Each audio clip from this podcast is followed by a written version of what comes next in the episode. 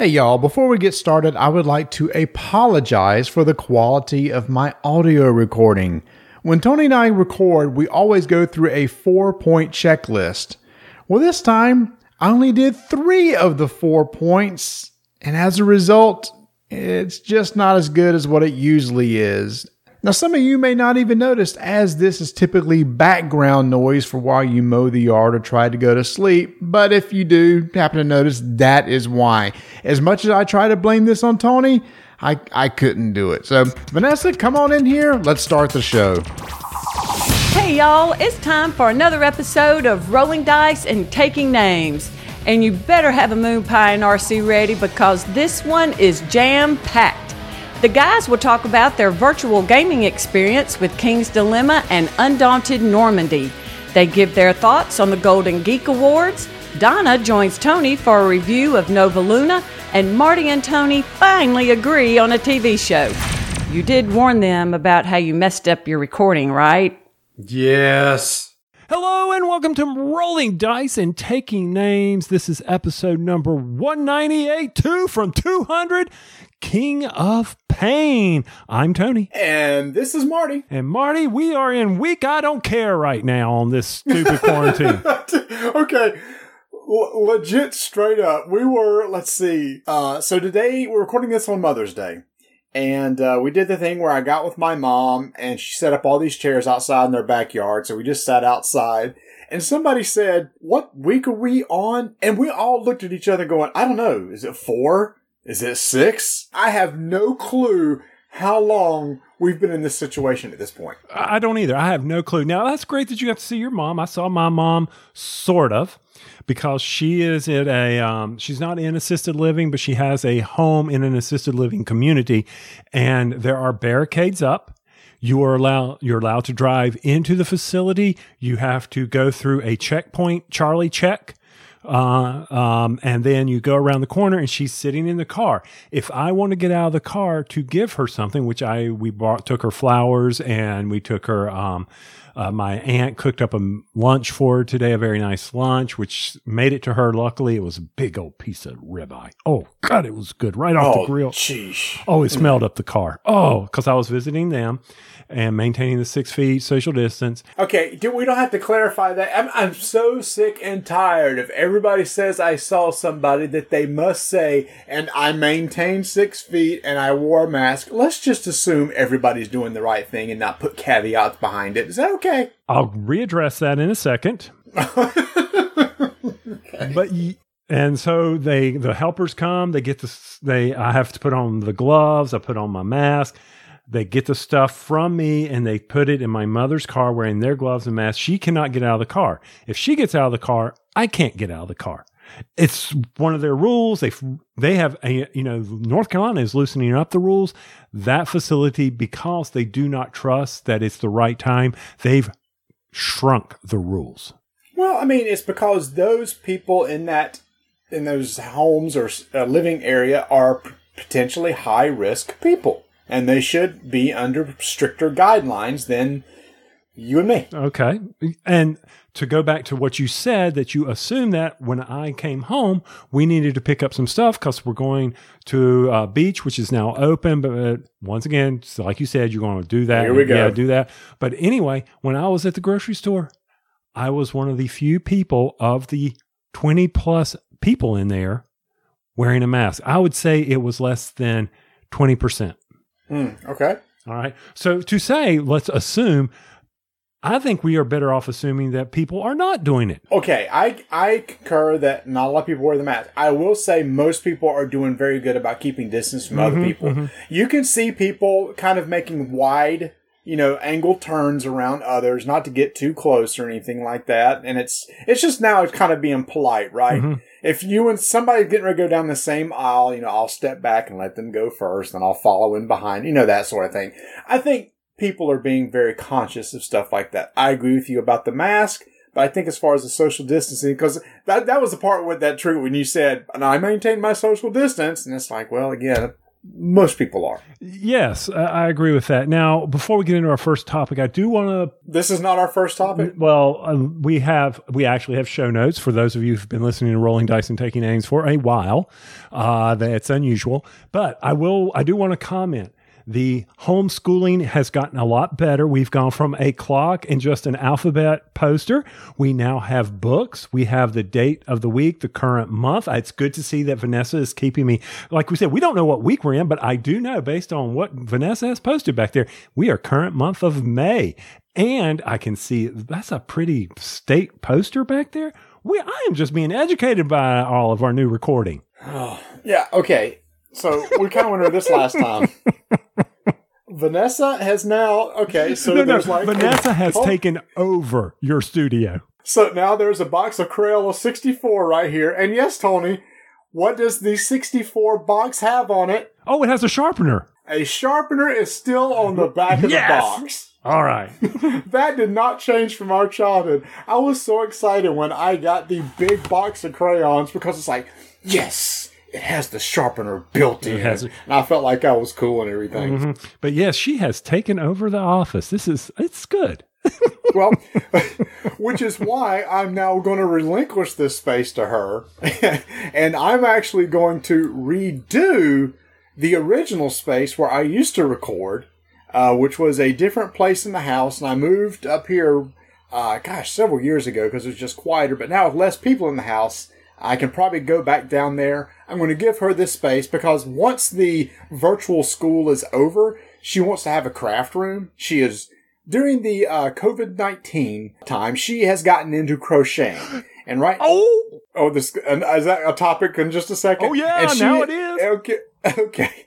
Well, let me, I will write back to it. Don't let me forget. So Vanessa is making a COVID nineteen quilted blanket. yes, you mentioned that previously. Yes. Yes, so, so she is in the process of doing it. So she wants to convert this to a craft room. So I'm in the process of modifying uh, the office downstairs to become not only a place I record the podcast, but in order to do some some live streams. We're going to talk about live stream that we did um, in a second, but to make that space look better and put some sound dampening in there and stuff like that. So I'm in the process of throwing away things and cleaning up stuff and everything like that. Which brings me to something that that I did want to mention is I was cleaning up stuff. I I was finding all these old pictures and everything. I found a picture of uh, our two kids, Adam and Rebecca, when they were about two or three years old, and uh, I found a picture of you and I together in the mid '90s when we got our PE Mm, I know. hmm a professional engineer's license. Uh, we took the test at the same time. We both received it and went to the awards banquet and got it together that night. Um, but the most interesting thing was I found a laminated piece of paper, mm-hmm. piece, and I thought, "Wow, what what is this?" And I started looking at it, and it was a list of 151 Pokemon The originals. along with a graph of saying, you know, strengths and weaknesses of all the Pokemon and their different types, and which Pokemon are included in the red version, which is in the blue version. So that was our original fact. Before the internet was pervasive, we could easily find stuff that you and I used when we played the original Pokemon back in the late 80s, the blue and red version. Mm, oh, I think I remember that sheet. It was very helpful to help me because you know it's, it's something different. It was it was groundbreaking. You know, it was rock paper scissors, but Yes. we didn't really think about it like that. you know, it's like the uh, it was the um the uh, the Big Bang Theory, right? Added a lot more in there: rock, paper, scissors, Lizard Spock. something Spock. But except in this, you know, it's water, grass, fire, rock, magic. You know, Mm-hmm. dark. You know, they added a bunch of them, and and so there's this whole table of like, if you're going to a fight against a gym leader, and this is his strength, this is the type of Pokemon that you want to take with you. But I used that extensively. It had all the technical machines listed Mm. and the hidden machines listed that you can apply and remove from some of the Pokemon. We just geeked out over that game. And again, this was the time where I just couldn't sit down and go Google, you know, where do I find this particular Pokemon? No, we, we found this helpful sheet somewhere, printed it out and had it laminated and it was my reference chart. And I thought, this is going to bring back a good memory someday. And over 20 years later, it did. Well, oh, they, hey, see something we created. It was there. Wow, I can't believe the internet, GameFAQs.com, all that. Yeah, you're right. That wasn't around. Was? GameFAQs.com. That's right. That was the place we always went to. I mm-hmm. forgot about that. Yeah, and we get all those good written facts. Nothing quick YouTube video to go watch on how to beat the shrine in Breath of the Wild if I've been stuck. yeah. There was no walkthrough video. It's like it was written in text that you had to go and try to kind of follow. And then people would do like ASCII maps, ASCII text maps to try to t- explain to you what a map looks like in the game.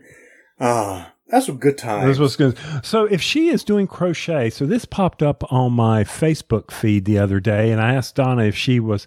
Donna's in, does knitting. She hasn't done it uh, in a while though, but um, so if she's doing crochet, this popped up. Somebody had made little crochet bowls to hold pieces for Everdell, okay. and they put the pattern out there. Okay. So if Vanessa is crocheting, I'm going to get, find that post again, get the pattern, send it over to her, and maybe when she's if she runs out of ideas, I'm not saying please do this. Maybe she can crochet up some really. They were really cool, you know. And I thought, wow, that is a neat idea right there. And they actually posted. I couldn't read a thing about the pattern. I knew nothing. I was like, Donna, does this? And she's like, I know nothing about this. I know knitting, purling, and all that. I'm like, okay, that's fine. Yeah, send, send it to her. It's one of those things I was asking her. I said, I, I said, I don't know anything about crocheting. I, I said, is it like you learn one stitch and then that's it? You can do anything? And when she, oh, no, no, no. She says there's all these different techniques you can do. And I said, so is it analogous to like miniature painting?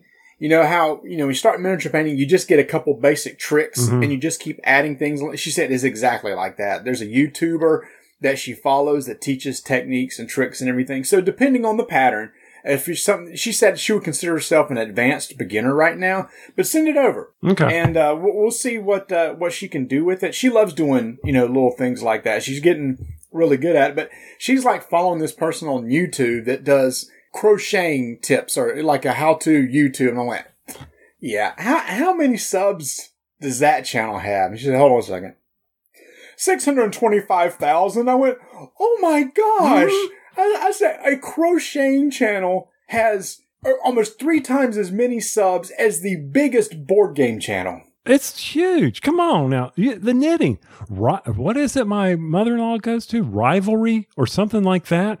And she has all these followers on her patterns that she's putting out or something. I don't know. And then my sister in law actually teaches knitting and crocheting at Michael's, and that was her extra cash. And you know, she's followed all over the place. I'm like, holy cow!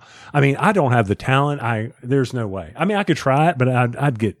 I got feeling I would just lose patience. Yeah, same here. I think I'll stick with the miniature painting, but I just think it's really cool that there's this hobby. You know, it's like I understand miniature painting and how over time you get better and better. And Vanessa said, "Oh, crocheting is the exact same way. You know, you start out really slow and then you learn all these new patterns, new techniques, and everything." So I think she is really into that right now. She's enjoying it. We go to Walmart. She's always buying new color. It's funny. You know, I go to Games Workshop uh, to go buy some new pots of paint. and She heads over to Walmart to buy some new.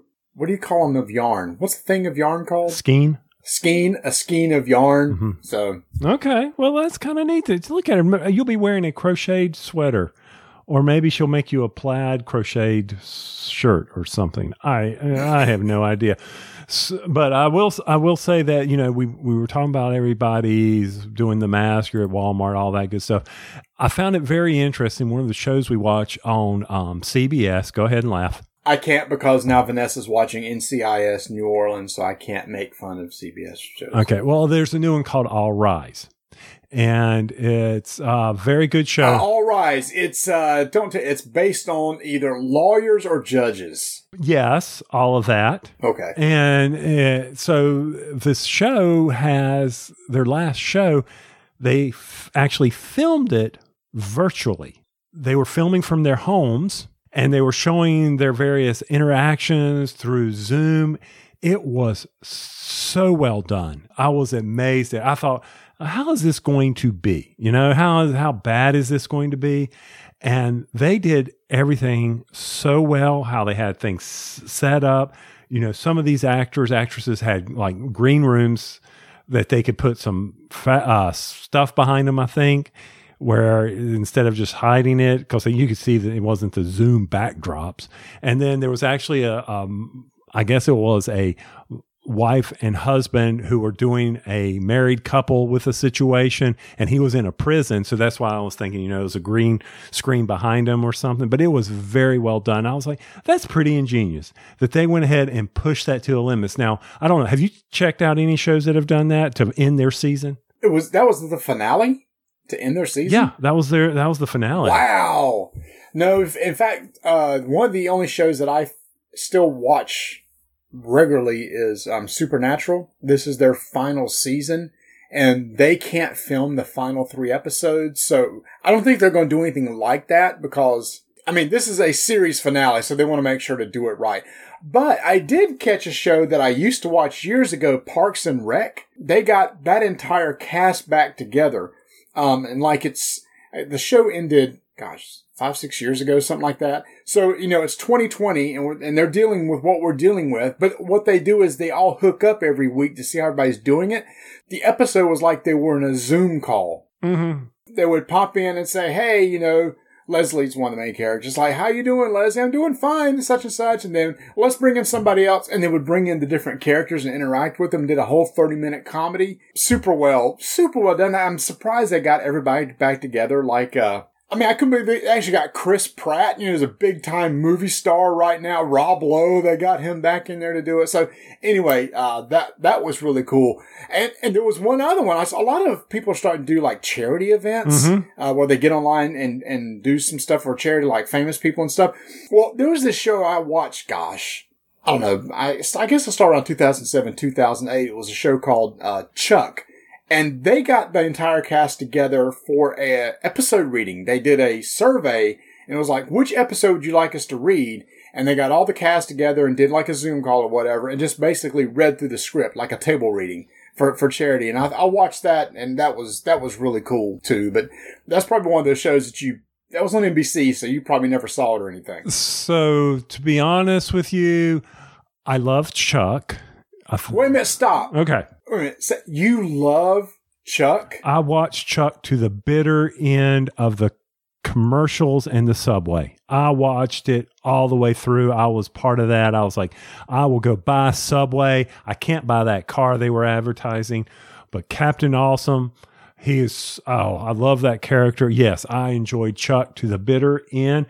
And I, when you posted that link, I immediately went out there and watched it. Okay, so for those who have listened to the show, you may know this, and if you haven't listened to the show, I'm going to tell you this right now. The Venn diagram of TV shows that both Tony and I like have a very, very small Slither. intersection. Mm-hmm. Teeny, teeny. It got just a tad bigger because I never would have thought, Tony, you would have liked Chuck because I thought you would have thought it was silly. No, I didn't think it, it. Well, first off, it has something I enjoy, spycraft. Okay, yes. So, you know, I thought that was uh, a neat part of it. It had computers, and I could understand the premise of jacking in, you know, from the Matrix. I like how they were playing that. And I just enjoyed the characters. I thought they were great. I mean, Ellie. Ellie was a great character. And of course, Big Mike from the store, you know, uh, Jeffster. Jeffster. Yes, the band Jeffster. and I, So- and I didn't realize this when we were going through that and, you know, they're introducing each other. And I was like, okay, okay. And they made a comment about Superman. I'm like, Superman? oh my gosh. Yep. That's the guy who played Superman. Brandon Routh. hmm I didn't realize that. Yep. And uh, it's it's so funny. So I watched it from day one, Mhm. but I never finished the final season because I actually kind of lost a little interest in it. So my son several years ago started watching it in the summer. It's like, cool, I'm going to kind of watch it again, and then saw the fifth season how it ended, and loved it. So get this. Last year, I rewatched the entire series, seasons one through five, and I'm actually starting again right now. Okay. I'm halfway through season one. It is, it is a, I call that show a guilty pleasure for me. Hmm. It just gives me the feels. It gives me the good feels. It's like, I like these characters and it ends on, the ending is gut wrenching the way it ends, actually. It's like, it's a very emotional ending. It's one of the best endings of a TV show I think I've ever seen. And I, I have, haven't seen it in so long. I don't remember it. I kind of, sort of think I remember it, but I'm, I definitely will cannot quote anything from it. It's on Amazon Prime, if you have that. I do have Amazon Prime. I don't have mm-hmm. Netflix because I don't have your password. okay, did I say Netflix? No, you said Prime. I said Amazon Prime. That's where Chuck is right now. But this is my obligatory where I always make the comment I don't have your Netflix password. Okay. Just validating that again. oh, okay, yeah. But I Yeah, mean, sure, and correct. also, I think I was watching Chuck because, and then you told me to go watch Firefly because it had Mr. Baldwin in it. That's right. And that's why I started watching Chuck because Adam Baldwin was in it. You said if you, yeah, if you like Alec Baldwin in this, you're going to love Adam Baldwin. Adam, I'm sorry, Adam Baldwin in this, you're going to love him in Firefly. and that's pretty much right. He's mm-hmm. pretty much kind of the same character, but Oh, he's such a good. And then when he's then when he was in the last ship, I kept reliving his Firefly Chuck days. I know. Oh my gosh, such a good show. Oh yeah, it was. I I re- and I do. I- When when Hallmark's on and Captain Awesome is in any of those movies. Oh yeah, that's where he ended up. Well, so did the uh, actress who played Ellie. Ellie, really? She, Oh. yeah, she showed up. Yeah, she's there too. okay, such a good they show. keep teasing potentially getting together for a movie. I think that would be cool. Instead of doing a season, just do a movie. okay, that's fine. It worked well for Firefly. For, it did. It was one of those things that if you if you go back and watch the finale of Chuck, you'll see how a movie could be done with it. Ah, okay, good show. Good show. Now I'm gonna have to go watch Chuck. Yep, if you will. Oh no, that's fine. Oh, but speaking of uh, virtual, about doing things uh, uh, virtually, you and I got to participate virtually in a, in a couple things recently. I don't know which one. Which one you want to start with first? Well, let's start with the one that is the reason for the name of the show, King of Pain. wow, Mark, I'm sorry. No, I'm uh, uh, sorry. it's- no, no, no, no, no. Let's let's be fair here. It's the King of Pain because we played King's Dilemma. Mark actually he he went out got a copy of King's Dilemma. And for those of you who don't know, you know, King's Dilemma is a legacy style game. yes. And the whole premise behind this, Marty, and keep me straight here, is you are all houses supporting the king.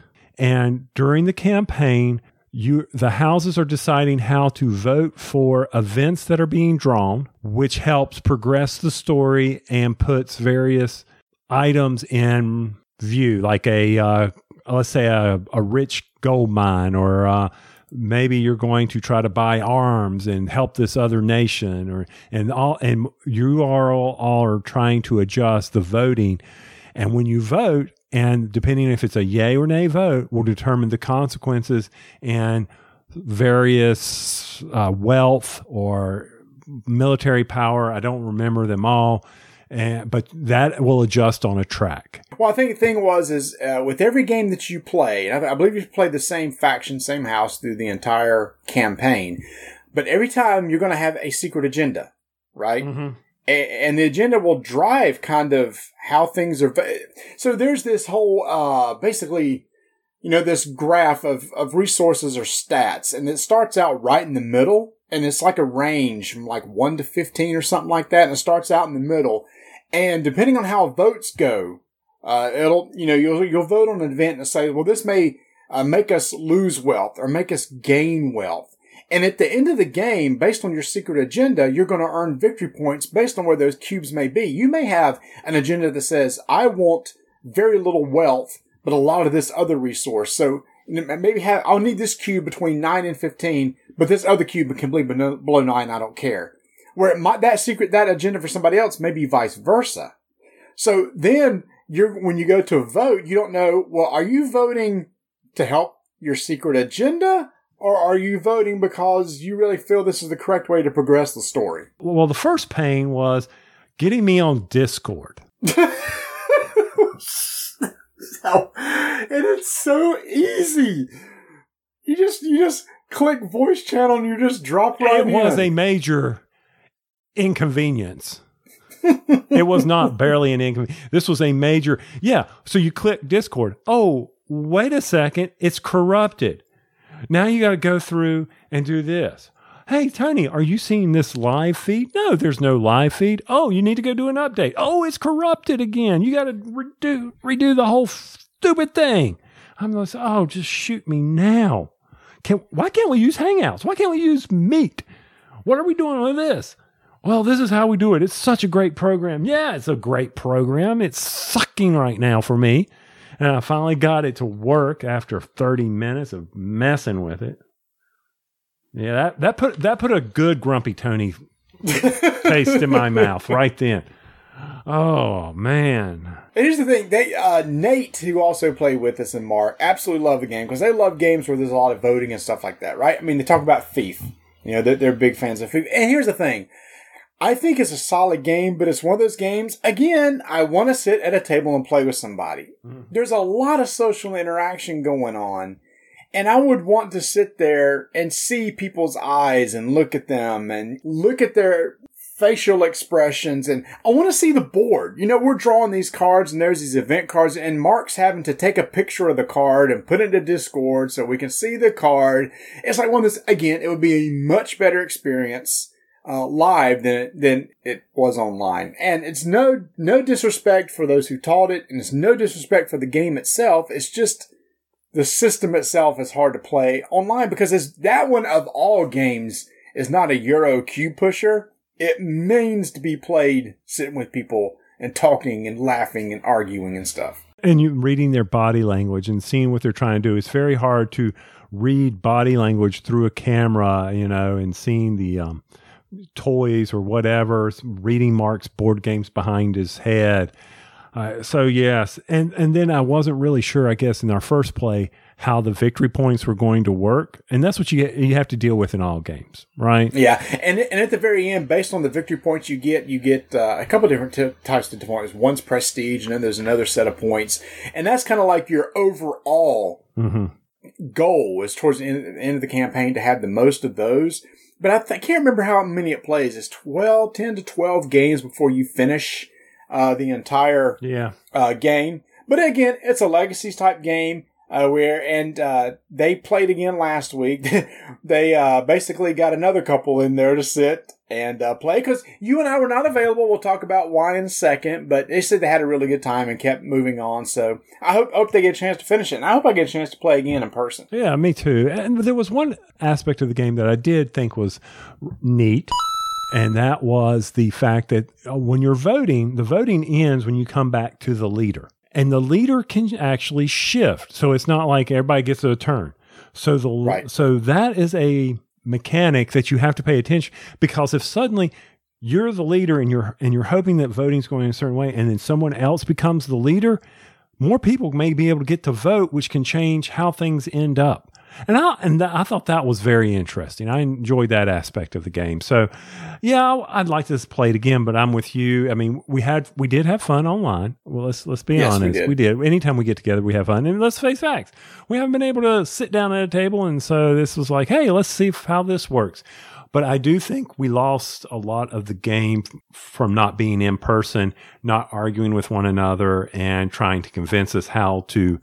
I guess maybe the suspense was also lost. And and the game was probably twice as long as what it normally would have been because again, eh, Mark's having to take pictures of cards and share the picture online and stuff like that. And you know, there's everybody's flipping back and forth between spreadsheets. They had these set of spreadsheets that you could use for tracking and everything like that. So it, it was everywhere. Everything would be on the board. Everybody just look at it instead of flipping back and forth between screens and stuff. So anyway, it was just virtually. It was it was tough, but uh, actually, we had two other virtual. I had two other virtual experiences, and one was with you because the night that they played King's Dilemma again, you and I decided to, hey, let's try streaming. You and I playing Undaunted Normandy. Which is the second reason why the name of the ep- episode is King of Pain. oh, I didn't know this. Yep. Once again, old men in technology, we have crossed that barrier. We have gone into that realm where, okay, well, Marty's got this all worked out. I don't really need to get online with a whole lot of time. This should work out fabulously. He's got the cameras. He knows what he's doing. He's got this thing figured out. All I got to do is get in a Zoom meeting. He'll make me pop up. I look pretty. Life is good. The cameras will be happening. The audio's right there. I've got my little home studio set up with lights so I don't look all shadowed and stuff. I get on there at 8:45. We're supposed to start at 9 and Marty, what happens? yeah, we couldn't get your video feed to work. Not that there was a loss in that, but still. Uh, so yeah, we struggled with that for a while. Eventually, we just put up a picture of Grumpy Tony, so we didn't have his video feed. And uh, it's out there on YouTube right now if anybody wants to go see it. It was basically called, uh, what do we call it? Uh, Learn learn how to play sort of. Well, yeah. undaunted normandy. And we just played the very first scenario. We used tabletop simulator. Uh, there's a mod on there where we got to play we played the first scenario. And what was so cool tony is we had one of the designers dave thompson in the chat with us keeping us straight.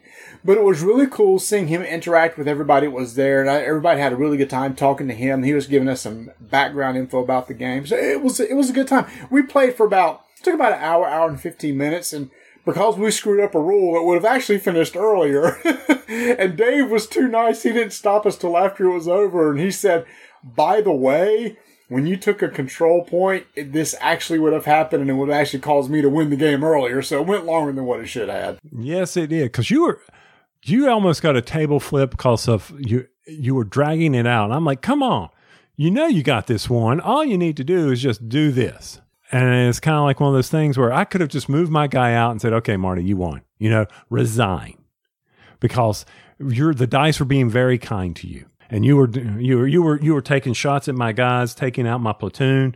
Uh, I did not have any riflemen in platoon B, and I was just like, this game. That is one thing I will say about that game. Undaunted, if you get where you lose the ability to take control of your objectives, especially in certain scenarios, as you call it, if you get pinned down, you automatically lose because you can't do anything. That's smart. Right. But if you get behind the eight ball like that, then you're just basically ducking for cover. That's that's what you're doing. Run, I mean, sorry, ducking and running for cover. That's the expression. But anyway, we had a we had a fabulous time. Thanks for those who came and uh, watched and everything. Tony and I have talked about possibly uh, he's going to go away for about a week or so vacation, but after he gets back, we may try scenario two. Dave and Trevor Benjamin, the other designer, has done a great job of this game. With as the scenarios go, it adds more units, adds more variability, where each side becomes more asymmetric in how they play. He's been talking to us about the new Undaunted Northern Africa that's coming out. And they said there's going to be a tabletop mod for that. And we may get a chance, Tony, you and I, to see that and see that new version. So I can't wait to see how that new version plays, which I think he said that night, he said adds tanks. Is that right? mm-hmm Got some tanks. Got a little um, heavy armor going on there. And you're going to have to deal with Rommel. You're going to deal with the Sly Fox out there. We'll see if Rommel's in the game as well as the supply chain. It'll be interesting to see how he does that because that was one of the biggest things that, uh, you know, the Germans were not able to get their supply chain. And having deal with supply chain in today's world, I can see that. Holy cow.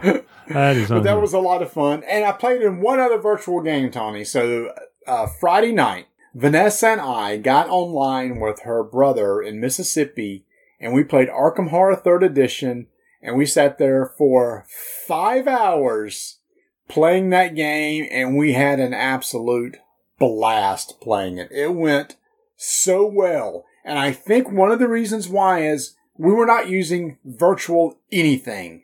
Basically, uh, his, her brother Bob had a camera on the table with the board.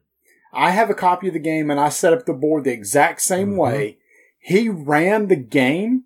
So as pieces moved and cards were drawn, I basically got them out of the decks and we had them on the table and we moved the pieces around as need be and basically just simulated what he was doing so we could see it. So we were physically rolling dice. We were able, each of us were able to read the card text as we needed to, as opposed to just one person doing it. It took a while. Yes, it took a while to get set up and everything. But Vanessa and I had a fabulous experience playing that way. It, it really worked well. So if the idea of playing virtually on like Tabletop Simulator doesn't appeal to you, there are some clever ways of using a simple webcam to pull off some of these games. And even though you're not sitting at a table, so I was fortunate. I got to sit together with Vanessa, which made it more a personal thing.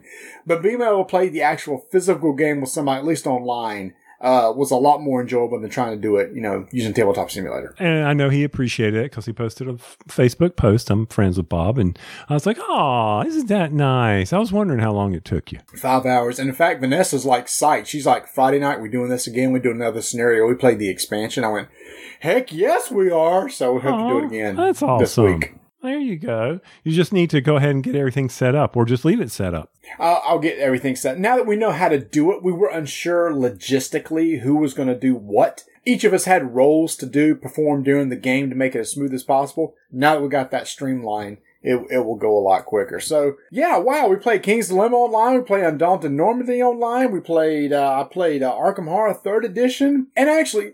Tony, I got to play one other virtual game. So, uh, Niels from Funtail Games, the people who did Glenmore Chronicles, uh, contacted me and asked me if I wanted to play a new game that was coming out on Kickstarter uh, from Funtails called Feed the Kraken. This is a social deduction game. Sign me up. Sign me up right now. Sign me up. Before you turn everything off, this is a pirate themed social deduction game, so maybe that could pull you in just a tad. Maybe just a little bit, just on theme alone.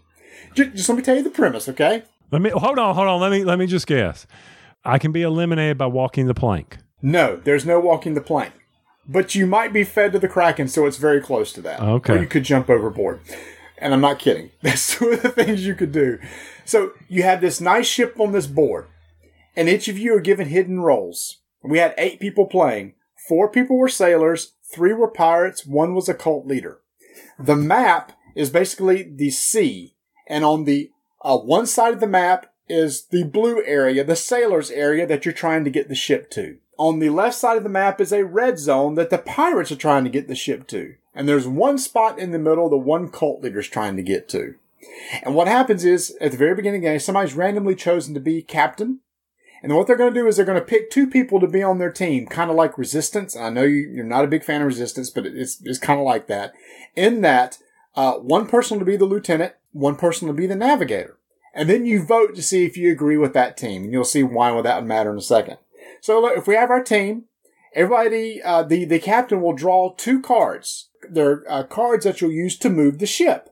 The card is either blue, yellow, or red, which if it's blue, it's going to move towards the blue, yellow move towards the yellow, red towards the red. And those two cards, I put one in a box. Say I'm the captain. My lieutenant picks up two cards secretly, looks at them, discards one, puts one in the box. The navigator looks at the two cards, decides which one we're going to do, and discards the other, and then we move the ship. So now you can see from the social deduction, it's like, you know, the captain may have put in a blue card because let's say he really was a sailor, and the lieutenant, secretly a bad pirate, puts in a red card, and maybe the navigator picks the red card, and immediately casts suspicion. It's like, wait a minute, I'm the captain. I put in a blue card. Why didn't you pick the blue card? And it's like, no, I didn't see a blue card in there. So you see the whole social deduction thing happening, right? So over the course of the game, you're fighting over who's going to be what role in order to get these cards uh, played to navigate the ship to the correct port. By the end of the game, wherever the ship ends up, that team wins. Mm. Now there's a lot of other little caveats and stuff going on. You have secret roles that you could always toss out. When you vote for the team, you have three guns that you can commit to a vote in order to com- uh, cause mutiny. And if you cause mutiny, a new captain will be chosen, but those guns are gone. So it's not like you can do that every time. They only replenish once per game, so you have to be careful when you vote for mutiny. So again, 100% social deduction, but the theme is really cool. And I think the theme ties well with what they're trying to do of there's this one ship and there's scoundrels on board trying to thwart your He's thinking. He's pondering. So, th- this is where I have a problem with social deduction games. Okay, talk to me, man. You talked about the captain, the navigator, and the lieutenant. And, and you put these cards in the box, and all of a sudden, so the red one goes up, and the captain immediately says, I put a blue one in there. And the navigator goes, I didn't see a blue one in there. And the lieutenant goes, Well, I know I put a blue one in there. And so, uh, and then you're going back and forth and da da da la la la la la la. That's that's right there. That's that's why I don't like social deduction games. And you know what, man? That happened in this game. There's some people really love that part of the aspect of the game, of the mm-hmm. arguing and the and the stuff. You you don't. And we did fall into that. There was a lot of accusations. We would spend two or three minutes going, I didn't do that. You did that. You're lying. No, you're lying. At the part where your daddy voice would come out and go, come on, people, let's just vote. Let's go, go, go, go, go, go, go. I mean, I could see you right now. As we were playing this game, I went, I thought, Tony will try this at least once. but, but, but will he play it again? I will say, uh, we play with eight players, and it works with up to 11, I believe. Personally, I think the sweet spot would be six, because with eight players, there was one or two people that never got to do anything. They never got picked to be on a team to do anything. Mm-hmm. And then they were just, they tried to get involved, but unless they're picked to look at a card or something like that, they just, nothing happened for them. I felt bad for them. So and then I started thinking, you know what? Maybe six will be better because there's a better chance of everybody getting to do something during a game. And then at that point, you'd have three sailors, two pirates, and one cult leader. The cult leader can do some really weird shenanigans where they can cast somebody to come over to their side without anybody else knowing it, sort of deal like that. So, um, again, there's a lot of other little things, little rules in the game that make it really kind of cool. And like I said, you can feed somebody to a kraken throw them overboard and feed them to a kraken, and they're out of the game on the next to last turn, so they don't even get to vote anymore. Uh, so, and there's a mechanic where you might could look in somebody's bag and see exactly what role they are, etc. So anyway, that's going to be on Kickstarter coming out this September. They said it was actually ready to go now, but they said, you know what? It's probably not smart to release No. a big social deduction game on Kickstarter right now because it's like everybody's going to be going, when will I get a chance to play that? So they delayed it until the fall. So I will be talking about it. I'll mention it again in the fall when it comes out. But uh, I enjoy my time playing it online for sure. Okay, well, I'm glad you enjoyed it because I'd be looking for the gun to see if I could turn it on myself. But you're right, I will play it once. And that again, that is no disrespect for the design. The designers were in on this game. They they did a fantastic job on. it. There's no disrespect to them. It's just. I told Neil, I said, I'll I'll try to get Tony to play this, but he is not a big social deduction game person. No, he's mm, mm, mm, yeah. Mm. I'll, I'll be uh, one of those that I'd be like, yeah, let's. This game needs that game is three minutes too long, and that was three minutes from the start. You know, I'm like this. This thing needs to be over before. Just uh, Check out what I found from Vanessa. Oh yeah, you got googly eyes. I got googly eyes. Yeah, you do. It makes you look smart, man. Now, speaking of making me look smart, um, a little bit later in the show, we have a special treat coming on. My wife is going to step up to the mic and we are going to talk about a game from Stronghold called Nova Luna from U- Uwe Rosenberg. Now, Ooh, yeah. Uwe. Uwe. And now, Marty, you know Patchwork I do. he took the same concepts of patchwork and instead of making me try to fit these stupid little pieces onto a quilt, I'm now trying to get goals on cards and cover it's not victory points this time, man. It's just complete X amount of goals, be the first to do that.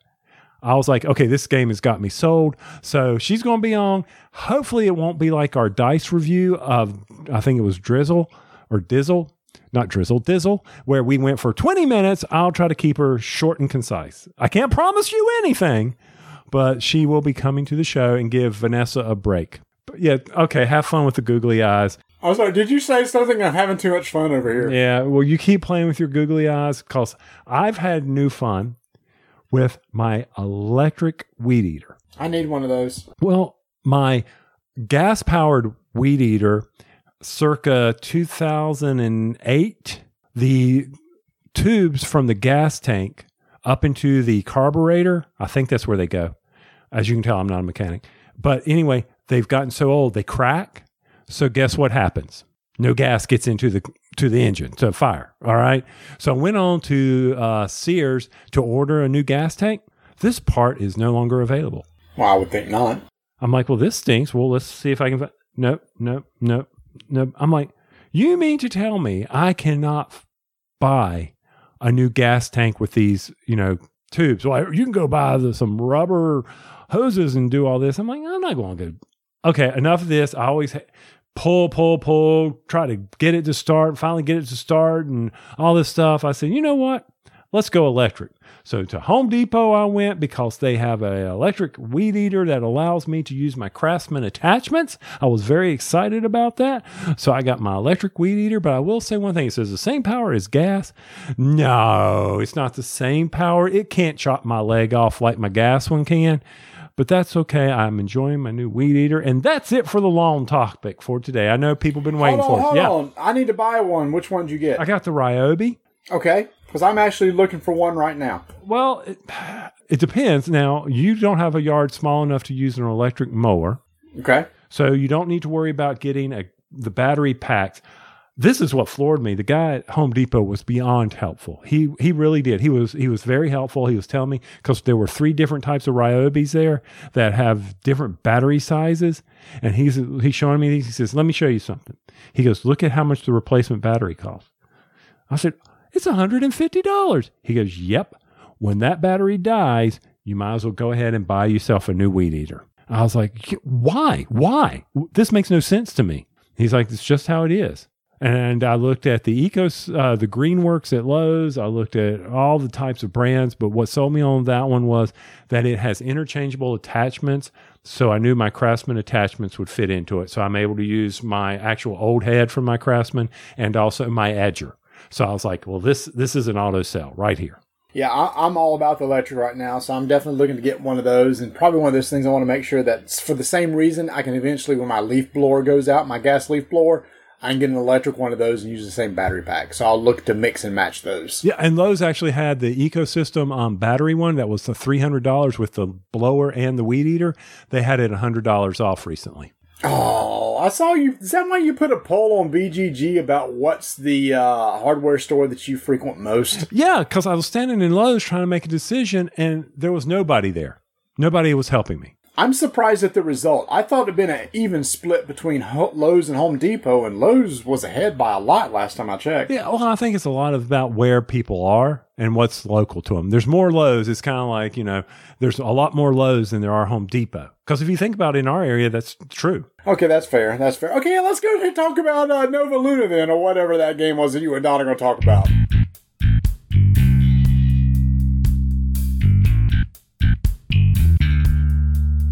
while you're sitting around the house trying to figure out well, something to do, you're tired of eating your feelings, tired of exercising, why don't you organize those board games? You heard me. Go to thebrokentoken.com where you can pick up all types of accessories and inserts that will help you get your games ready to go. Hey, you're looking at yourself saying, you know, I, maybe I should go exercise. Well, maybe you should also bring that game up on your favorite game by putting an insert in there that you can quickly set it up. Head over to thebrokentoken.com, check it out. They may definitely have something for you, or they definitely have the tokens of appreciation membership. That's right, you can go over there for all the dollars you spend, it will pay you back. So be sure to check it out at thebrokentoken.com. So she hasn't been on in a long time, but due to this virus thing that's going around, hey babe, did you know there's this virus thing going around? Yeah, I heard something about that. You did, yeah. And I don't know. Marnie and I were just talking about it on the show and how we are just we've lost count. We don't know how long it's been going on, but unfortunately, I don't know if it's been a good thing for you or not. You've had to substitute and be part of my gaming group now. Okay, you're my only gaming group right now. Not true. You're playing some games online. It's not the same. I don't have that face to face interaction. Well, you got lots of face to face with me. That's right, I do. So as we are at the house, she was kind enough to sit down and play a new game from Stronghold called Nova Luna by Uwe Rosenberg. And this is the same designer, just to remind you, from Patchwork. Do you remember Patchwork? I love that game. And why do you love that game? It's very strategic. So I, I, like the strategy of it. I like the puzzle piece of it, and I like to kick your butt in it. Yes, and why do you kick my butt in that game? Because I'm much better at spatial relations than you are. Yes, that game, me and spatial relations are not friends. We are, matter of fact, I don't even like to be in the same room with spatial relations. It's a bad person for me. So yes, Patchwork, even though I play it, I do enjoy playing it though and collecting the buttons. Mm-hmm. You didn't have spatial relations in Nova Luna though, so that might be why you beat me by one point. By one point. Well, and actually, Nova Luna, one of the things about this is it's interesting. The object of the game isn't about victory points, which is something I always say in our games when I'm teaching them. Hey, it's whoever wins the most victory points. But in this one, it is whoever can play their 20 disc first is the winner. So that is kind of unique in a game. Normally we don't encounter that like we normally in all the other games I bring out on the table, right? No, it's you usually, say the same thing over and over again. Yeah, it's, it's all about the most victory points. It's about how do you get the most victory points? What's your strategy behind getting the most victory points? Well, in this game, Nova Luna, on your turn, And one of the nice features about this game is that Uwe put in the same type of concepts from Patchwork on this game. For instance, on your turn, you are going to possibly refill the moon wheel. That's what that thing in the center was. Remember Right. that thing? Yes. And all around that moon wheel are a bunch of colored tiles. And on your turn, you have the option to refill it if, well, as long as there's only two or one or zero. If there's zero, you have to refill it. Moon tiles, and that's kind of a strategy part of the game. And then once you do that, you can select a tile and move the marker. Now you can only select a tile that is three tiles up to three tiles away. So you get one, two, or three. Correct. Right? Mm-hmm. Okay. Patchwork, same concept, Same right? concept. Same mm-hmm. easy concept. Advance your player disc. So you move your player disc on the inner part of the thing. And as long as you are still behind the other player, can you go again? Or even with. Or even with, can you go mm-hmm. again? Yes. So that's a concept from Patchwork. Very strategic too. Very, why is that? Because sometimes you pick a tile that'll keep you at or behind the person in front of you so that you can go twice. and I like that because then I get to, you know, place more discs. That's right. You get to place more discs. You get to build out your ultimate goal with this. And we'll talk about how to get to the completed goals. But you're right. That's very strategic. It also can keep me, you can look over at my board and say, ooh, if I go again, no, you. You're much that. better about that than I am. I'm more focused on me and what can I be doing for me. So I appreciate that. No wonder I won this one. You weren't looking at my board and saying, like in patchwork, would you go and say, ooh, ah, he could use that or he could use those buttons here. No, I don't do it there either. Okay, fine. you don't do that. All right. Then once you take that, you advance your player disc, then you place your tile down and you determine if you've completed goals. On the tile, the tile has a certain color, but on that tile, there are goals. And those goals say like you need, there's two colored dots in a circle. That's a goal. And those dots are like how many tiles you can place around it. A tile is square, so it has four sides, right? Right. So if it has a, uh red dot and an orange dot in that circle, then you need to have around it a red tile touching it and an orange tile touching it. Correct. Sometimes there's a goal on there that says, hey, you know, you also need to have four reds. Also, you need to have a red goal, a goal that has a red and a blue. And you're like, well, how can I do that? I got four sides on this thing, and that's saying I'm going to need, you know, up to six tiles touching it. It doesn't work. The math is not there because they have to be touching it. But there's a special rule that says if any of the tiles are strung together, then that counts. So you can have one red touching it and then two other tiles touching that red one or four reds, right? Correct. Okay. So mm-hmm. with that in mind, but you asked a brilliant rule question for me when we played this game. And you had to go look it up. I had to go look it up because I didn't have the answer. I could have made up an answer and you could have called it on You me. tried to make up an answer that make- worked against me. Well, that's beside the point. I, you know, I'm trying to win. That's my goal. Just try to win this game. But we we were like, well, do you can you break up a set and count that? And the answer is yes. So if you if you needed four red, I could have three on one side and one on the other. and that's a big rule. That's a big chain. So you're putting down these tiles in front of you, trying to combo these colors and meet these goals and figure out ways to make it happen because there are challenges. Overall, it is, it's not spatial relations. No, no, it's not. What would you call it? It's sort of set building, Okay. That's good. right? I Yeah. mean, because you're having to match up what's on the card, and a lot of times it's to put three and four things together. Capture the three reds. Figure out how to get them in there and not mess yourself up. Uh, another game that we've been playing online, Sagrada. Uh, and also we have the physical, you know, it's about match, getting those colors and being able to put them in a certain place to achieve a goal. I enjoy that game a lot too. Yeah, Sagra- Sagrada. And now that I have it online, it's a lot easier to set up. So we enjoy playing that. But for Nova Luna, I mean, for me, I like this a lot more than Patchwork. Why? We've already mentioned this because it's spatial relations. I don't have to worry about it. I don't have to deal with the spatial relations of it. I like This is still puzzle-ish though, because Yes. you're trying to figure out a way to put the pieces together that benefits you in getting to place your discs, but doesn't lock you out because each of the tiles has, you know, anywhere from zero to four, I think, um, Three goals. Yeah. three goals, zero to three um, goals on it, and there's no way to complete all of them on a card. I mean, there are some of the cards you can do that with if you're lucky, um, but a lot of them you can only get one or two of them because of the way you piece these things together. So yeah, takes mm-hmm. a lot of forethought when Yeah. you're placing them.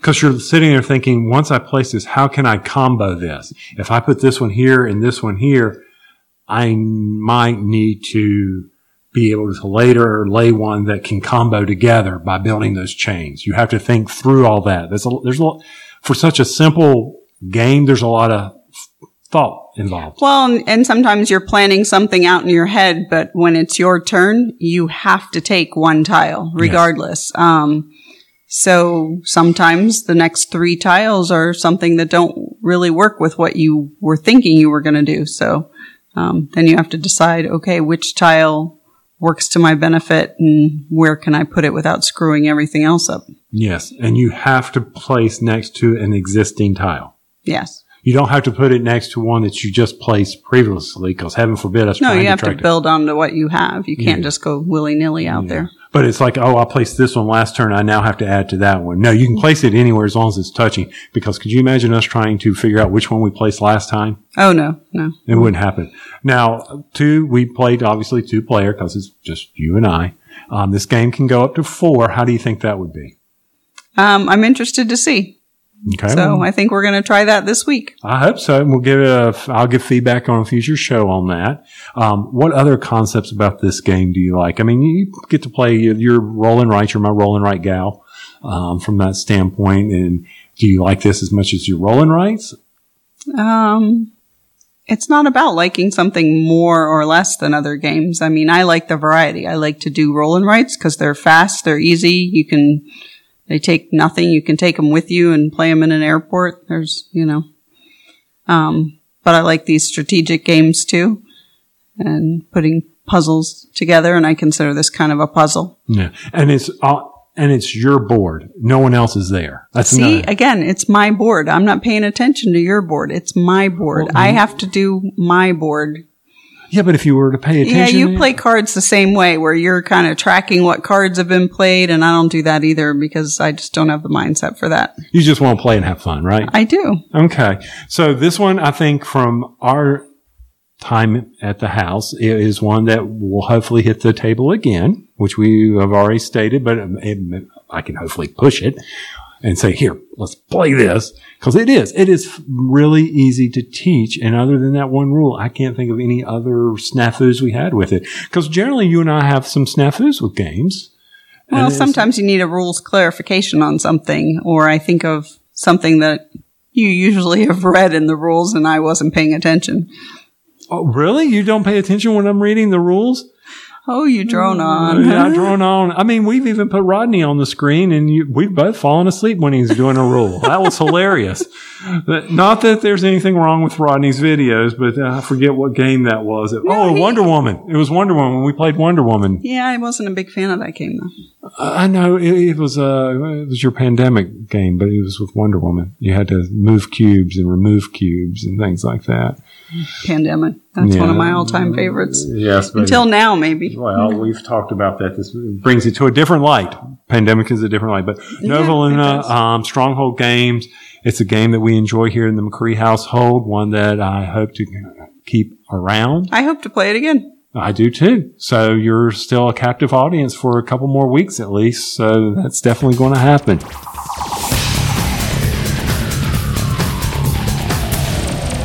Tony, did you see that the BGG Golden Geek Awards were announced recently? No, I didn't, Marty. I had to ask you about it, and you put a link in our show notes. Are you serious? You haven't gone and looked and see who the winners are? No, I went and looked, but I had not known they were announced. And I sent you a note and I said, you know, what would be a cool idea, Marty, if we kind of treat that like the Oscars where we're sitting around and do a reaction to the announcements and you go, well, they've been out for a while, fool. Oh, that's right. Hey, it, it's a good idea. Try to remember it for next year. How about that? Okay, I'll remember it for next year. And maybe when they do announce it, we'll be ready for it and we can kind of play it up and have some fun with it. Now that you know how to get me on YouTube. Now, on the announcement thread, Tony, I don't know if you've ever seen this. There are 705 posts to this thread about the Golden Geek winners. I'm like, what is going on over here? The main part of the discussion is the fact that Wingspan pretty much swept many of the categories. I think part of the problem is the some of the categories that it won, people are kind of scratching their head. Have you had a chance to look at see all the different places it won? I did, and to be honest with you, that's one of those things where I was like, okay, maybe. Let's just start right at the top here. The ones that to me make sense. Board game of the year, absolutely no brainer. This game came out of the gate hot, right? Everybody was playing it, everybody was talking about it. It's been on the hotness list since the day it was released. And so it makes total sense that as a People's Choice Award, which is what the BGG Awards are, it won Game of the Year. Respect, it deserved it, right? I would agree. Yeah, I mean, it's been hot. I mean, you couldn't get the thing, so how do you know it was a good game? and you still can't get the game. It is. It's still kind of hard to get. Artwork, presentation. Now the artwork is very nice. Every card has a different bird on it. It looks it looks great. You actually learn a lot about the birds and everything. Totally get why it won that. Also, it won the best expansion for Wingspan European expansion. Well, when you got the hottest game and an expansion comes out, it's probably going to be a pretty popular expansion. Understand that one. Family game. One of the big appeals of this game was the fact that it brought a lot of non gamers to sit down and play it. And Tony, actually, one of those is my mother in law. She loves birds. Ooh. And my brother in law, Bob, who I'd mentioned earlier, got a copy of Wingspan and actually got her to sit down and play it. And she really enjoyed it. Oh, well, well, somebody got a copy. Well, that's good to hear. Okay, yeah, I can see that. He did. So all those make total sense to me, mm-hmm, mm-hmm, Tony. Tony. And everybody that was posting were not bashing the game at all for winning a lot of these categories. They weren't bashing it in any way, but they were questioning the system to where the game also won card game. Yes, there are cards in Wingspan. And Tony, I don't believe you've played yet, right? I, I can't get a copy. So, no, I haven't played and we haven't had a chance to play. Well, this game does have cards, but it's also got a board and it's got like uh, some little nice little egg tokens and everything like it's it's a full board game that happens to use cards. So people were scratching their head going, I I don't understand. If this qualifies as a card game, then like every board game that has a card game, which most do, should qualify. And the runner, and if you look at the runners up, you kind of see why. The runners up were the crew, 100% card game, and Marvel Champions, which is, except for a few tokens just for tracking things, is also a card game. So that's the one where people are like, hmm, does that make any sense? And even personally, I was like, yeah, I, I wouldn't have voted Wingspan for card game. Okay. I can see.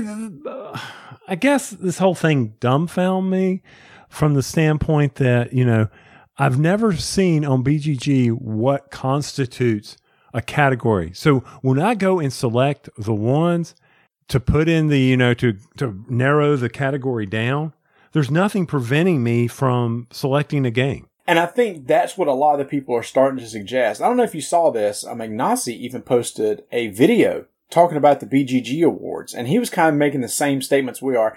By the way, we aren't saying anything new. No, This is pretty much what everybody's been talking about on the post and everything, and Nasi talked about it. And a lot of people are saying maybe we should change the nomination process and say, okay, a game qualifies for this category and maybe not another. And maybe it says, you know what? For card game, Wingspan wouldn't have qualified. Because if there's a game that's super popular and people are playing a lot of Wingspan, you know what? They're going to throw it in every category they can, right? Mm-hmm. Mm-hmm. And I think that's kind of what happened here. Another one that people kind of questioned too was innovation. I too also questioned that one. Now people start arguing, what does innovation mean? What would you, if somebody said, Tony, what makes the game innovative? What would you say? For me, it is taking a tried and true mechanic and using it in a way that makes it better. Because I don't think there's a lot of new ideas out there. I think it's being able to take a mechanic that currently exists and applying it in a different fashion. That to me is innovative. And we'll see. I would also throw in there a new mechanic. I don't I don't think there is any new mechanics. Oh, oh you can't say that. I mean, it's just been what, 10 years ago, deck building was a brand new mechanic. Who's to say tomorrow somebody else may not come up with something that's kind of like deck building? It's a brand new thing. Okay, if you want to argue like sensible. Well, no, no I, I, mean, and I agree. Innovative is, is, taking something and, and, and doing something brand new with it. I, I agree that that's, that's tried and true, but I think it also possibly could be something new. For example, uh, the runner up of this was The Crew, which is innovative in probably the way that your definition fits. Mm, okay. There's nothing new about this game it's because it's a trick taking game. It's the way the trick taking mechanic is used and that now it's a fully co-op game and the tricks must be properly played in order to win certain scenarios. I think that that matches your definition to a T. Mm-hmm. Take it something that's tried and true and do something different with yes, it. Yes, I would agree. I've played Wingspan and I think what it does is take existing mechanics that people understand and love and use it very well in a thing that's very accessible. Okay. I didn't really see anything that was new or different about it. And if you go back and listen to, gosh, a little over a year ago when I played the game and on this show, that's the one thing I said about it. I said it's a good little solid light Euro game, but I didn't see what made anything so innovative about it. Now, some people would say, well, innovative could be art. Innovative could be style. And that's why I asked you what your definition was, because I would think a lot of people would say innovation is something technically different, you know, a twist on something, as opposed to art or style or something once again, uh, what were you saying? No knock on the game, no knock on the designer, no knock on the publisher or anything like that. It's just. and and by the way, everybody must caveat that way too. Everybody was saying that this is no knock on. No, it's like the six feet thing. We haven't got to throw in every caveat. The game deserves the Game of the Year award. 100%. Totally agree with it. Oh, I can't. I can't agree with it. I haven't played it yet. I don't know if I made that clear yet. Okay, I I agree with it. Okay, because I think it brought a lot of people into the hobby and I think something that is so universally loved, like this game is, deserves Game of the Year. So, by was it innovative that it brought new people into the hobby? That's actually a, some people a point a lot of people are making in the thread that you know what what makes it innovative because because that people would have that have never played this game or wouldn't play a Euro game have played this one. Okay. And I got to give some credence to that. You know, if if you went into it voting it like that, I could totally see why people would nominate it that way. But again, back to your point, maybe there needs to be a clear definition of what innovative means, right? Yes. How does it do this? what makes that? And and it could be that maybe the way you know as the board gaming industry continues to grow, or it may shrink now. Well, who knows what's going to happen? Maybe that's where you take to the next level the awards and say, okay, we need to rethink these. We need to better define these instead of being so generic. So it also won solo game because there's a solo mode. Uh, I haven't discovered that on my own yet. and it's one of those things that people said who've played it solo say it's really good. But I don't know. Again, it's one of those things like, yeah, but it's not one of those games I would get to play solo. It just happens to have a solo variant.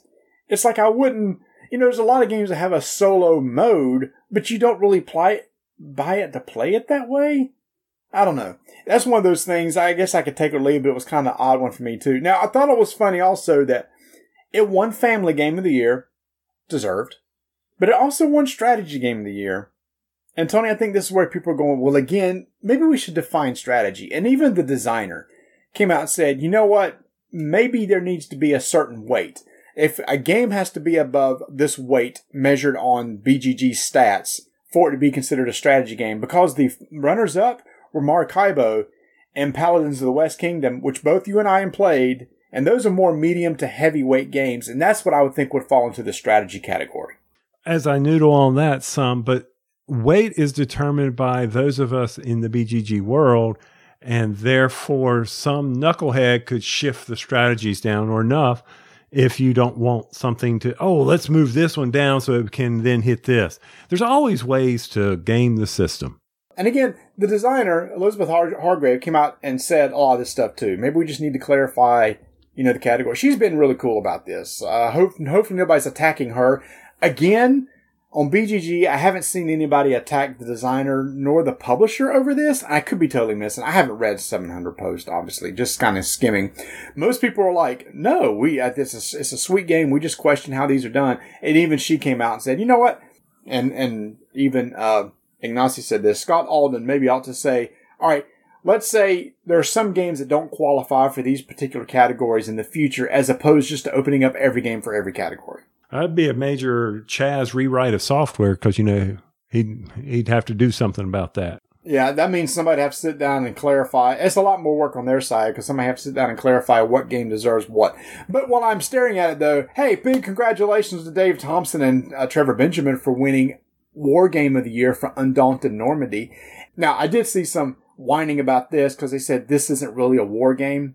People who are like really heavy war gamers said it should have been gone to a more heavy traditional war game. But to be fair, it's a people's choice thing, and people aren't going to really vote for that. It's, they're going to vote for the one that they like that has a war theme.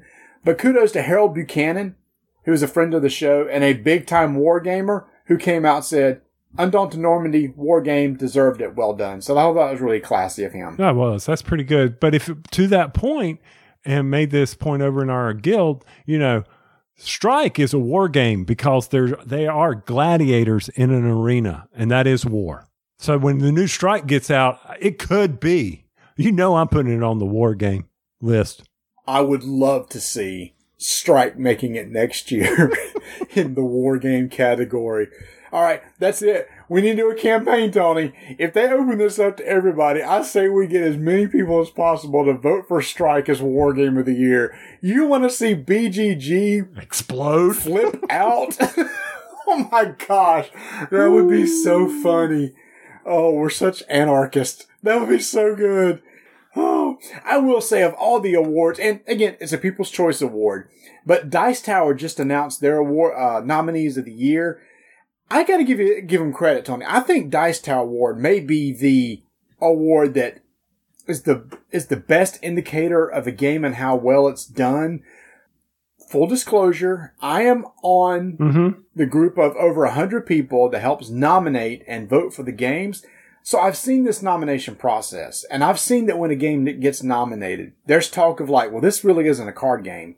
This really shouldn't go here. There is just talk among the people. It's like, well, you're right. Maybe this shouldn't be included. And because of that, it pares down the nominations probably to more what they should be. So for example, in family games, sure enough, Wingspan is in there, as it should be. In solo games, you know what? It's in there too. But in strategy games, it's not there. But you know what is? Colonia, Coloma, which I've never played, but Maracaibo, Paladins of the West Kingdom, City of the Big Shoulders, and Watergate. All those deserve to be in there. Okay. Well, that's good. And I had forgotten you were part of the Dice Tower crew that does this. Mm-hmm. On Innovative Game, Detective City of Angels, Mystery House, QE, Slide Quest, and U-Boot, the board game, but not Wingspan. But Wingspan may have been discussed, and people said, well, you know what? Maybe these others make more sense when it comes to innovation. So that's why right now, personally, I think the Dice Tower awards will carry more weight. Oh, by the way, this is Tony obviously excluding the Squirrelies because we know what the most important board game award is, but we have to recuse ourselves from the Squirrelies, right? Yeah. So, Mhm. yeah, we know. so the runner-up best award, I would think, is obviously the Spiel des Jahres, which is a big deal. But I think Dice Tower Awards is right up there with them. And that's interesting that you say that because I'm a, along with Ignacy, where you know what, I really don't pay attention to the awards. I it doesn't really matter to me. No, but his big thing too with the awards was if something wins an award, then publishers and distributors need to follow this and push the game. Yes, He said his, his issue was is that if my game wins the BGG award, I see no jump in sales. He said I get nominated for the Spiel des Jahres and I get a huge jump in sales. He said because the publishers and designers over there, over in Europe, understand this means something. Let's push it. Hey customers, look what was nominated. We have it in stock. Come buy it. Hmm. And he was really getting, I think, really on the U.S. distributors and retailers saying, you guys should be doing the same thing. You should be looking at these games that won, contact your customer base and going, hey, this game that just won the award is in stock right now. Why don't you come buy it? And he's true. It's right. once the store opens up and allows you to come in for retail purchase. Because right now, guess what? a lot of places you can't do that, or you can do curbside pickup. That's that's what our local retail guy is doing. He's doing curbside pickup or delivery right now.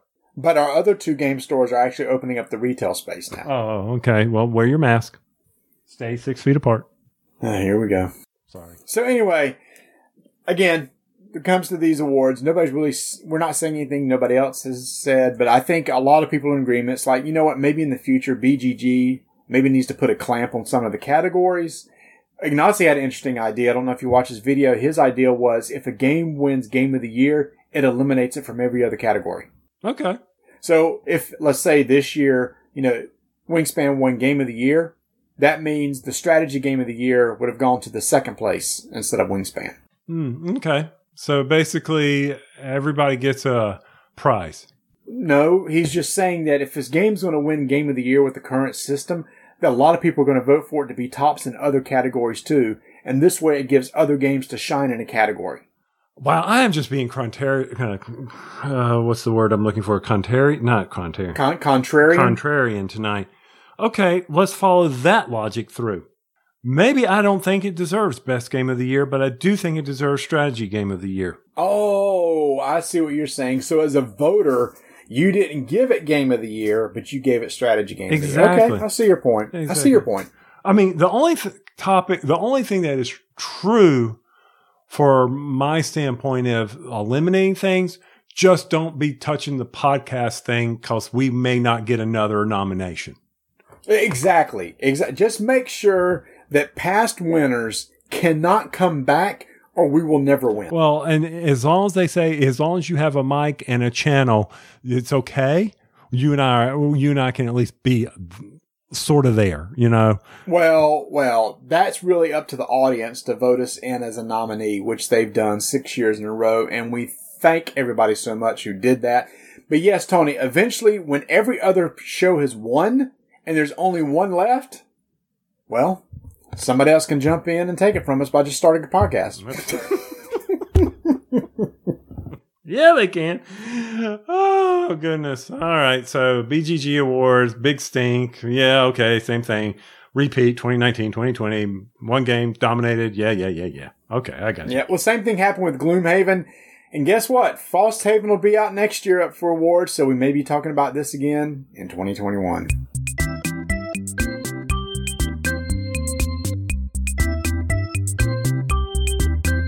First release in the Detective Signature series, Dig Deeper, is on pre order right now. This is a game designed by Rob Daviau. It takes place in the 70s, where the player's goal will be to solve the mysterious death of a local politician.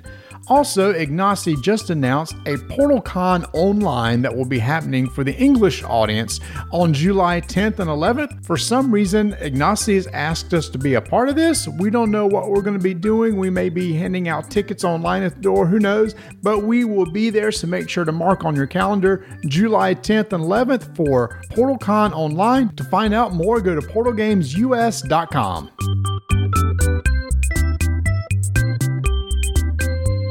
Oh, okay, all right. So Marty, I'm I'm really tired of thinking. I just want to relax here, but Uh-huh. I want to get on my iPad, get a little um, iOS gaming in before I go hit the sack here. But I got to correct something from last episode. Is it a retraction or a correction? Whichever will you want to apply. It's a re- I said something wrong, so it will be a correction. But it was not wrong when I said it because I didn't know. So if you don't know, how can it be wrong? I'm very confused, but go ahead. All right. So uh, last time I said on Sagrada that there are the tooltips, and one of my big knocks against it was you couldn't see what each of the tooltips did. You just had to remember when they showed you at the beginning. I didn't know if there was a way to bring it up, and you said, "Well, that's unusual for Dire Wolf. They're really good about that, right?" So Donna and I've been playing a lot, and she suddenly somehow she decided to hold down the tooltip button, and lo and behold, up pops the tooltip. Uh oh. And I'm like, How'd you do that? And she goes, I just held it down. And I'm like, Okay, so the buttons above for the common goals, all you got to do is touch them. But for the tooltips, you got to press and hold. Not intuitive, but at least it's there. And so it makes the game that much more enjoyable for me. And um, I will say, Tox and I are continuing to play our online games. If anybody wants to play me in Sagrada for an easy win, that's D.A. McCree. Um, well, that's the name, I guess. I don't know. You got to go some funky way to get user friends, something like that. But I'll be happy to take you on. He's consistently beating me, and it's just the way it goes. Most people do. Just out of curiosity, since you've been doing that, I know a lot of people during this time have been jumping in and trying solo games. I mean, we talked about, you know, Wingspan has a solo variant, and there's there's a lot of them out there, but uh, Rodney will never tell us how to play them because we have to discover them on our own. But have you have you dug in or, or tried any solo games? I am working on Dave Thompson's Pavlov's House. He's offered to go online and help teach me this game. Is it a solo only game or is it a solo variant? It's a it's a it, you can play it solo, or you can play uh, two people. So there's a, okay. Thank you. It's not a variant. It's it's, but It's I'm sorry. You're you're right. It supports one to two people. one to two people. So I'm Yeah. looking at so. I mean, I own multiple solo games. I own um, Nemo. Um, I own um, uh, Silent Hunter, Rommel. A lot of look at that. A lot of war games. Am I getting them out and playing them? I think uh, for me to get a solo game on the table to actually play. I mean, Gloomhaven solo. I really need to want to invest my time. Okay. And do I want to sit down and lay it out, remember the rules, play through it, possibly win, and look up and hear crickets? Do you understand what I'm saying? There's no one to help celebrate that victory, or no one I can rub their face in the victory. Yes. And for me, from a solo gaming perspective, I would say, okay, it's kind of like you. I'm going to go, instead of playing online board games, I'm going to just go play a video game. Instead of me cranking out a solo game and setting it all up, getting the board out, getting it laid out, I'll just pick up my iPad and go through my eight games of Ascension that I currently have. No time at all, I'm done. Or play a solo version on the iPad of, say, Sagrada against the computer. I know that's not solo, but eh, it kind of is. But that's just me. What about you? So, you know, I have a lot of the card games, the LCGs, uh, and all the co-ops support solo, right? Uh, Lord, Lord of the Rings, Arkham Horror, Marvel Champions, and I've tried each one of them solo, and man, I just, I don't get into it. Again, it's for the same reason that uh, we talked about before. It's like, why don't I like playing virtually a virtual board game with somebody? It's because part of the experience of me playing a game isn't the game that we're playing. It's sitting at the table with somebody else. And as much as I love Arkham, me just sitting there drawing cards and playing without talking about it with somebody is boring to me. Boring. I lose interest. I probably get rules wrong. I just follow through stuff. I don't strategically think about it. But let's say if you were sitting there at the table with me, you would go, Marty, you're an idiot. Don't do that. Mm-hmm. Or, you know, it's like, oh, should we do this? I mean, there's the whole banter and discussion around a game is what I miss. And even though I, maybe solo is a great way to learn a game to play, Yes. to teach it, but I would never sit down and, and play a game by myself. Again, probably like you, just give me my Switch. I'll go in Hyrule and do some stuff in there. Uh, it's not that I don't enjoy it, like you were saying. Like if if the game is specific, like Silent Hunter, which is a submarine war game, you know, where I'm trying to where the dice are manipulating what's going to happen and what strategies I need to do. Do I push it? Things like that. You know, I'm going to enjoy that, but from a standpoint of getting it out, you know, I I'm I'm beginning to wonder also if it's not just an issue with me of my attention span. I already you already make fun of my attention span. Oh, that's actually a good point. I'm kind of the same way too. If I don't have anybody to talk about or talk with about the game, I, I lose interest. it's like, I don't really want to do this anymore. It's not holding my attention. Yeah, it's got a and I the whole theme is is interesting to me. You know, sinking warships or trying to defend a key Allied or a Soviet position against the Germans. You know, I'm looking at it from that standpoint, and I'm like, this is very interesting. There's a lot of history here. Oh, this is really cool. Uh, oh, let me go get something to drink. Hey, Donna, what you watching? Oh, really? Okay. What do I want to watch a show? I uh okay. But I, but I'm trying. I really am trying to do that because I've because I did. I bought a lot of solo games knowing planning for this. Okay, I had Right. no idea this was coming. It was just simply that I wanted to definitely try them on that genre. I wanted to try the war games solo. I never thought, oh, let me play this solo.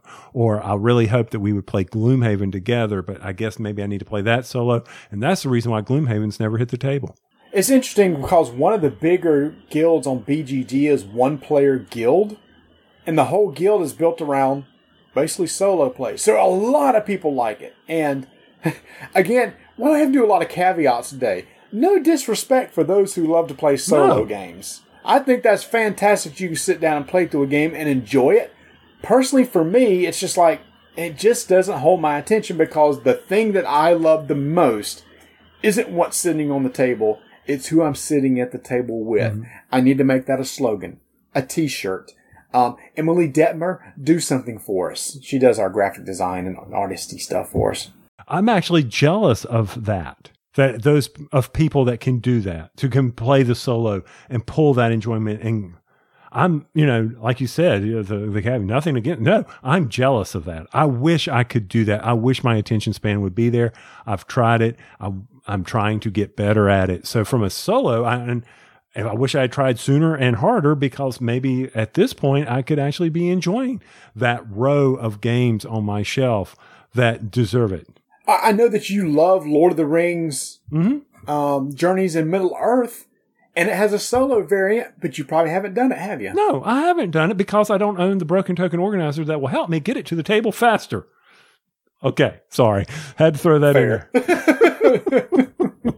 there. but no, I I want to. I have the app loaded. I've got it ready to go. I thought it'd be great. That's the reason why I traded for it because of the solo aspect of it, which brings me to all the way back to the beginning of the show. I posted out on our Slack channel that Gollum was reading The Hobbit.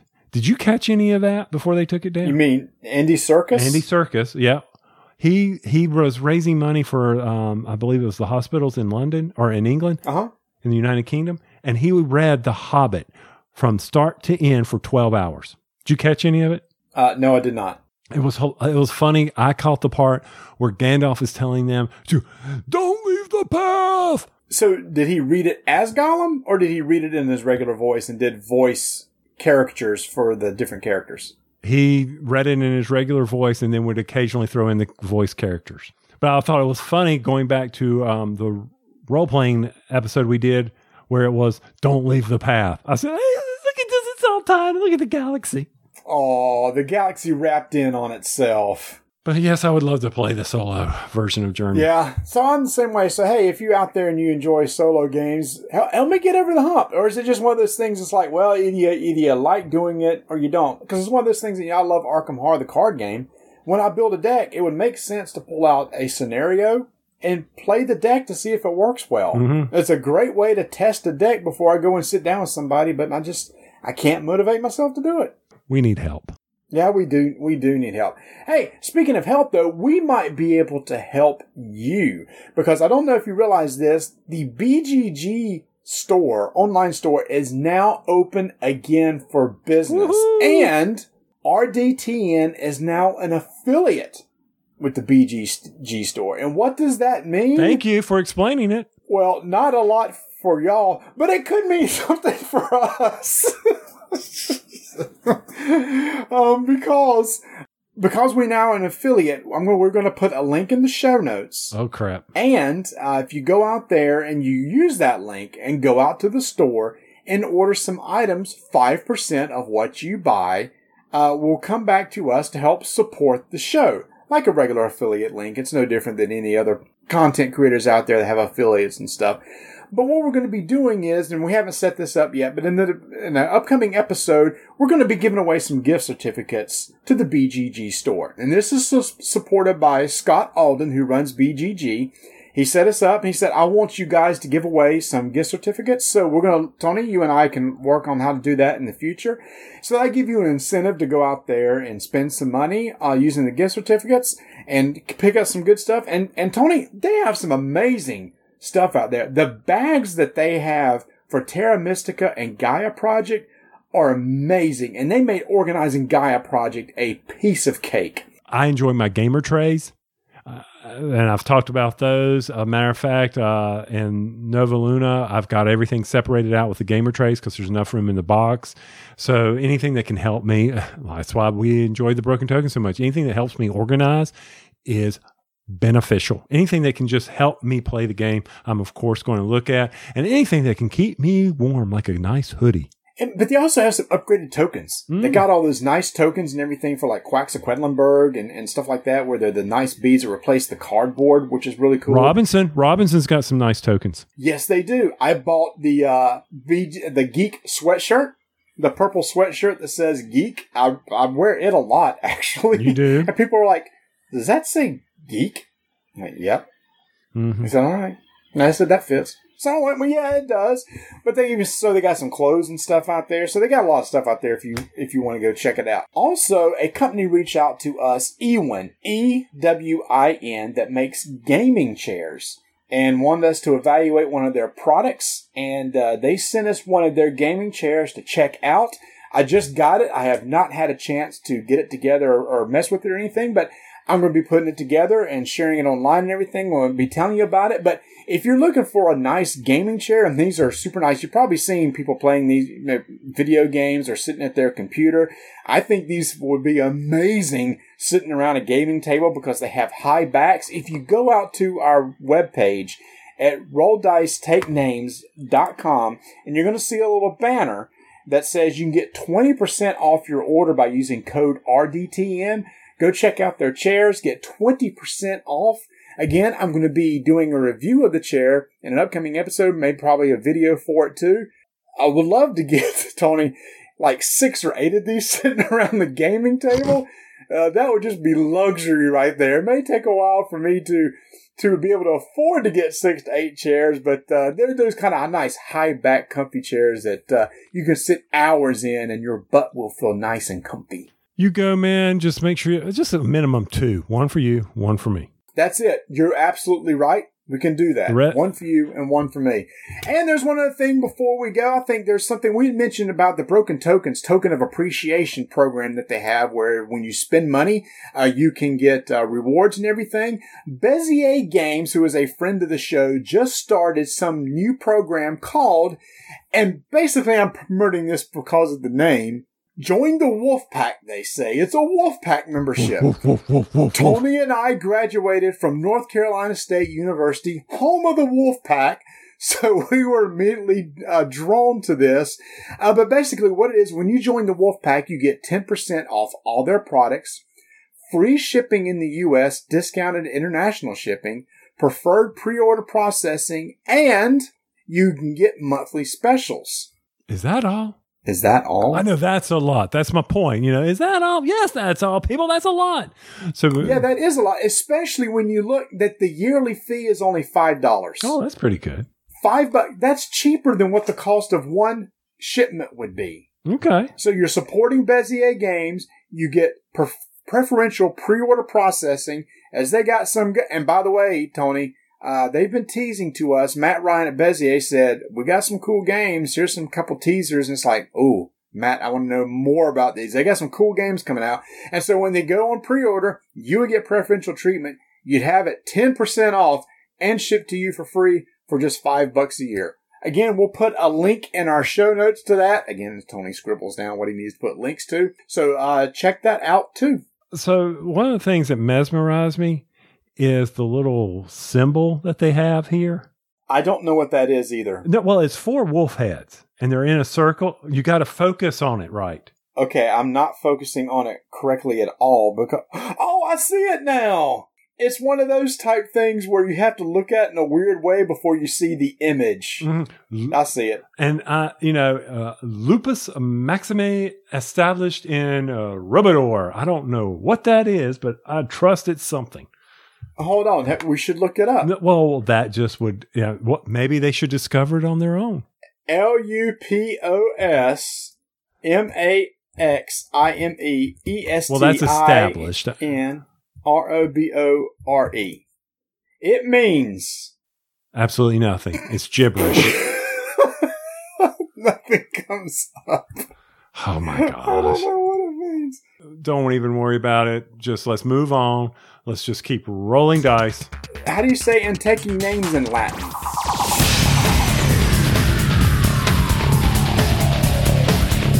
If you made it all the way to the end, thanks for bearing with us. I actually have the right mic this time. If you want to, you can follow us on Twitter at Dyson Names, Instagram Dyson Names, join our BGG Guild 1589, and next time I'll try to get through all four checkpoints.